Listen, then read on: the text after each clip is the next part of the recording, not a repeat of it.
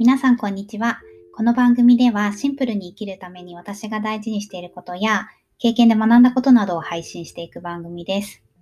第4回目では引き続き物を減らすということをテーマにお話をしたいと思います。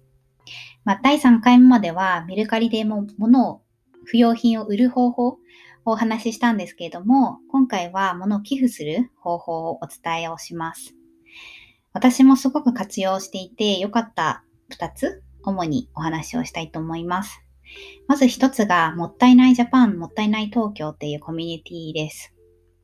これは Facebook のコミュニティなんですけど、もったいないジャパンとかって検索してもらうと、あの、すぐジョインできるようになっていて、で、ジョインすると、そこのコミュニティの中で、いらなくなったものとかを写真に撮って投稿することができます。で、普通に Facebook で写真をポストするみたいに投稿するんですね。で、投稿して、それに興味を持った人がコメントをしてほしいですって言ったら、その方に直接 DM を送って自分の住所を教えて、じゃあここに来てくださいみたいな感じでやり取りをします。私、数年前からこのコミュニティに入っていて、もう定期的に、最近はもう週1回ぐらいポストしてるんですけど、あの、本当に100発100中で、どんなものでも持ってきて、持って行ってくれる欲しいって言ってくれる方がいるので、本当に助かってます。引っ越しの前とか、特にこう、売るまででもないなみたいなもの。あと私はメルカリで出すときに1000円以下のものはもう、あの、工数とか配送料とか考えたら全然ペイしないので、もうもったいないジャパンに寄付することにしてるんですけど、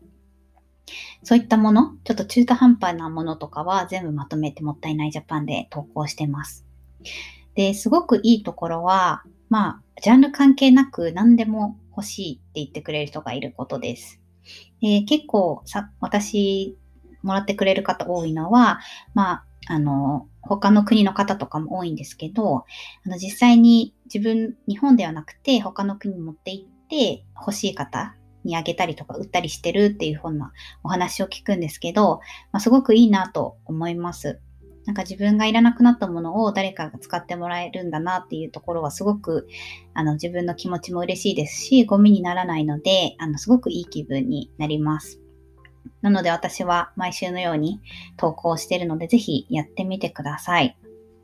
で、二つ目は、ザラとか H&M とかでやっている、あの、ショップに行くと入り口に、あの、引き取りの寄付の箱があると思うんですけど、そこにいらなくなった服を寄付してます。前住んでたところが私がザラ歩いていけるところだったので、まあ本当にたくさんのいらない服を持ってってそこに入れてました。で、その服とかは非営利団体に寄付されるそうで、あの、すごくそれも誰か必要な人に使ってもらえたりだとか、まあ、あの、販売されたりだとかするので、ゴミにならないのですごくいいなと思います。あとは私も本当にランダムにインスタとか SNS とかで不要品回収とかで調べて、あの、この前は学生の団体でそういう不要品を回収している方たちがいたので、ちょっと出してみたんですけど、本当にいい方たちで、あの、引き取ってもらいました。なので本当にいろんな人たちがそういう活動をしてると思うので、まあ、自分の地域にあるもの、ちょっと検索をしてみてやってみてください。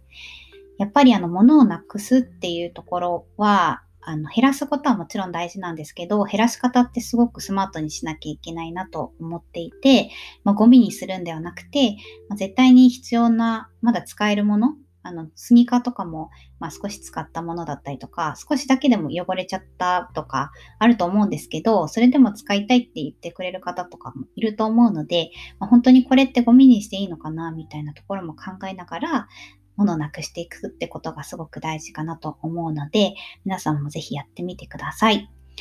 はい。では次回のエピソードは今度は違うトピックでお話をしたいなと思ってるので、ぜひまた聞いてみてください。バイバーイ。